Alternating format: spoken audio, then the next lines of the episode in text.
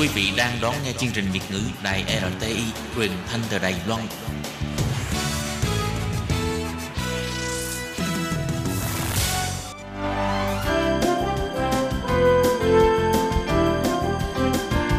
Xin mời quý vị và các bạn đến với chuyên mục Nhìn ra thế giới. Chuyên mục này gồm những nội dung liên quan đến quốc tế,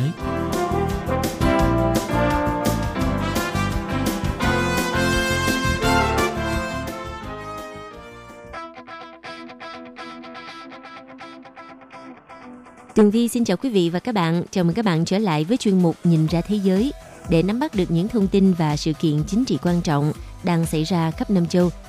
Các bạn thân mến, nội dung của chuyên mục ngày hôm nay bao gồm những thông tin như sau. Mối quan hệ giữa Mỹ và Triều Tiên ngày một căng thẳng. Nga quyết tâm giành lại quyền kiểm soát dầu mỏ cho Tổng thống Syria Bashar al-Assad. Và sau cùng là thông tin những bước cuối cùng trong tiến trình Brexit vẫn ẩn chứa nhiều bất ngờ. Sau đây xin mời các bạn cùng theo dõi nội dung chi tiết.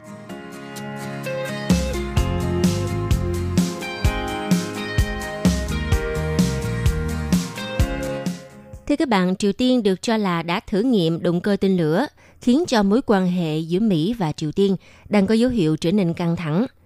Trong khi Mỹ thì kêu gọi Bình Nhưỡng phi hạt nhân hóa, Triều Tiên cũng tuyên bố sẽ đáp trả tương xứng nếu Washington sử dụng biện pháp quân sự.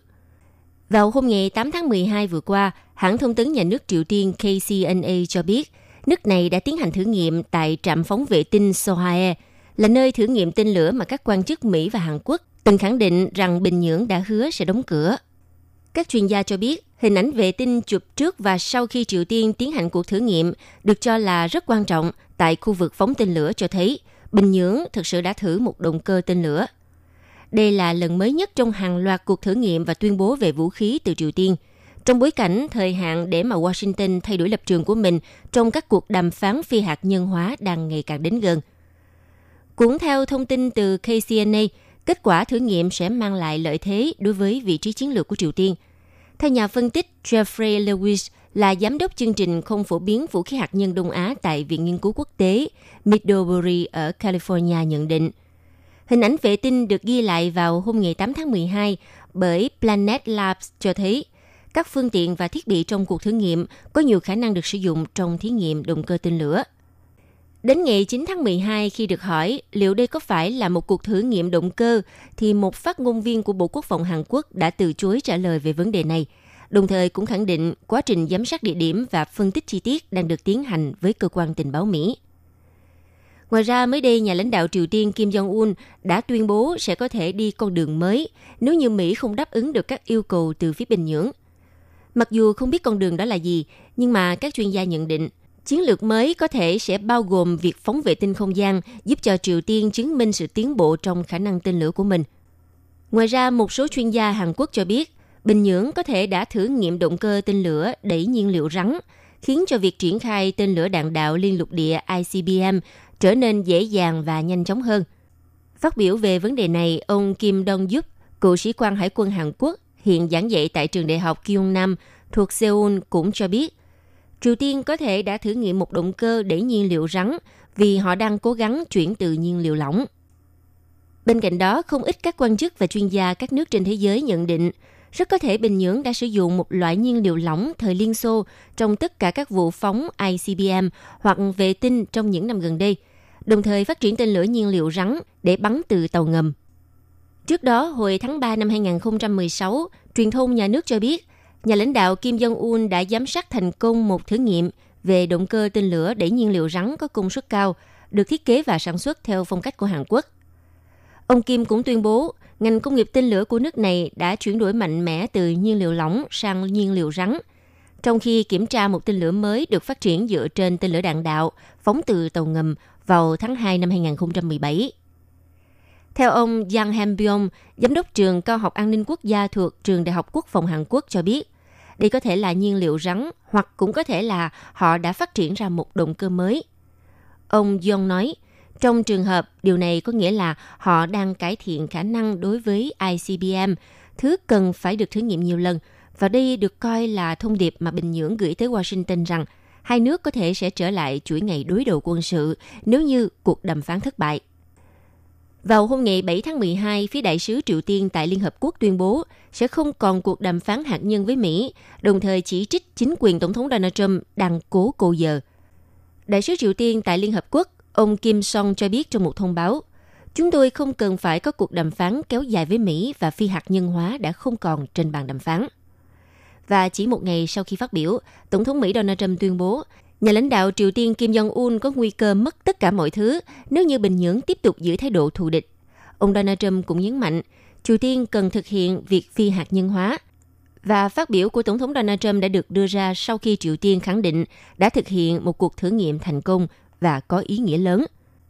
Tổng thống Donald Trump đăng tải trên Twitter đề cập đến hội nghị thượng đỉnh đầu tiên giữa ông và nhà lãnh đạo Triều Tiên tại Singapore hồi năm 2018. Ông viết, Kim Jong-un là một người quá thông minh và có quá nhiều thứ để mất. Thực sự là mọi thứ. Nếu ông ta hành động theo một cách thù địch, ông Kim đã ký thỏa thuận phi hạt nhân hóa với tôi tại Singapore. Cũng theo Donald Trump thì nhà lãnh đạo Triều Tiên Kim Jong-un sẽ không muốn làm mất mối quan hệ đặc biệt đối với Tổng thống Mỹ Donald Trump, cũng như can thiệp vào cuộc bầu cử Tổng thống Mỹ sắp tới. Tuy vậy, Bình Nhưỡng đã nhiều lần cảnh báo không muốn tiếp tục tham gia các cuộc đàm phán vô ích với Washington, đồng thời đe dọa sẽ có biện pháp đáp trả nếu chính quyền Donald Trump không thay đổi cách tiếp cận thù địch. Như vậy có thể thấy rằng quan hệ giữa Mỹ và Triều Tiên trong thời gian gần đây đang có dấu hiệu căng thẳng, khi Donald Trump gọi Kim Jong-un là người tên lửa – tại cuộc họp với các nhà lãnh đạo NATO vào hồi đầu tuần qua và ngầm cảnh báo Mỹ có thể sử dụng vũ lực trong trường hợp cần thiết. Quan chức Triều Tiên nói rằng ông Kim Jong-un không hài lòng với bình luận của Tổng thống Mỹ và cảnh báo nước này sẽ đáp trả nếu Washington dùng biện pháp quân sự. Theo các chuyên gia cho biết, hình ảnh vệ tinh chụp trước và sau khi Triều Tiên tiến hành cuộc thử nghiệm được cho là rất quan trọng tại khu vực phóng tên lửa cho thấy Bình Nhưỡng đã thử một động cơ tên lửa.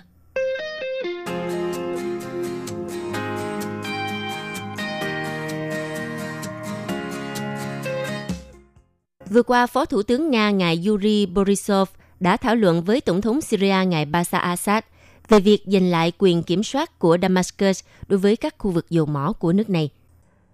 Ông Borisov nói với các phóng viên sau cuộc họp, chúng tôi đã thảo luận về các vấn đề dầu mỏ. Tình hình ở Zafarfrat đang được cải thiện. Tôi nghĩ rằng dần dần tất cả các mỏ khoáng sản sẽ thuộc về nhà nước và tình hình sẽ ổn định.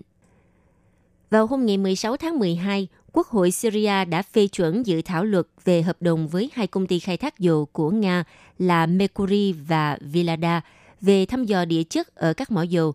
Việc giành lại các mỏ dầu có thể làm xấu đi quan hệ giữa Nga và Thổ Nhĩ Kỳ. Vào hôm 16 tháng 12, Tổng thống Syria Bashar al-Assad cho biết trong một cuộc phỏng vấn với kênh Phoenix rằng Mỹ đang bán dầu khai thác được ở Syria cho Thổ Nhĩ Kỳ. Ông Assad nói, Hiện tại Mỹ đang tiếp tục ăn cắp dầu mỏ của Syria và bán nó cho Thổ Nhĩ Kỳ. Như vậy, quá trình giành lại quyền kiểm soát thông qua các cuộc đàm phán rất phức tạp bởi các lệnh trừng phạt. Nhưng trước hết, Syria sẽ phong tỏa tất cả các tuyến đường dầu lậu. Theo thông tin từ phía Nga cho biết, một hợp đồng xuất khẩu dầu đã được bán bởi công ty do Mỹ kiểm soát mang tên Satcap, được tạo ra dưới cái gọi là chính quyền tự trị Đông Syria – Thu nhập từ việc buôn lậu dầu ở Syria thông qua các công ty môi giới, sau đó tiền sẽ được chuyển vào tài khoản của các công ty quân sự tư nhân và dịch vụ đặc biệt của Mỹ. Năm 2018-2019, Mỹ đã nắm quyền kiểm soát nhiều dầu mỏ lớn ở Syria. Mỹ đã dùng các khoản thu từ dầu mỏ để mà hỗ trợ phiến quân trong cuộc chiến chống lại nhóm khủng bố nhà nước Hồi giáo. Và hiện tại, Mỹ có quyền định đoạt số phận của các dầu mỏ ở Syria. Theo Bộ Quốc phòng Nga cho biết, Chi phí cho một thùng dầu nhập lậu của Syria là 38 USD. Doanh thu hàng tháng của các doanh nghiệp tư nhân của Mỹ vượt quá 30 triệu USD. Nga cho rằng Mỹ đưa Thổ Nhĩ Kỳ vào thị trường buôn lậu dầu. Trước đó, Thổ Nhĩ Kỳ đã tiếp cận với dầu lậu thông qua sự hỗ trợ của các nhóm khủng bố Jabhat al-Nusra và nhà nước Hồi giáo. Và trong thời điểm hiện tại, Mỹ đang buôn lậu dầu khai thác được từ các mỏ dầu ở phía đông sông Euphrates. Theo hãng tin Sana dẫn lời ông Assad cho biết, chế độ Thổ Nhĩ Kỳ liên quan trực tiếp đến việc bán dầu. Trước đây là từ Jabhat al-Nusra, sau là từ nhà nước Hồi giáo và ngày nay với người Mỹ. Bên cạnh đó, Bộ Quốc phòng Nga cho biết Mỹ đang buôn lậu dầu của Syria sang các nước khác. Quá trình vận chuyển dầu được bảo vệ bởi các công ty quân sự tư nhân và lực lượng đặc biệt của Mỹ. Trước những cáo buộc của Nga thì theo phía đại diện đặc biệt của Mỹ tại Syria ngài James Jeffrey cho rằng sự hiện diện của Mỹ trong khu vực là hợp pháp và Mỹ muốn đảm bảo rằng các cơ sở dầu mỏ ở phía đông bắc Syria không rơi vào tay những kẻ khủng bố. Ông Jeffrey nhấn mạnh, theo hiến pháp Syria, dầu thuộc về người Syria, tuy nhiên hiện tại người Mỹ vẫn đang kiểm soát chúng.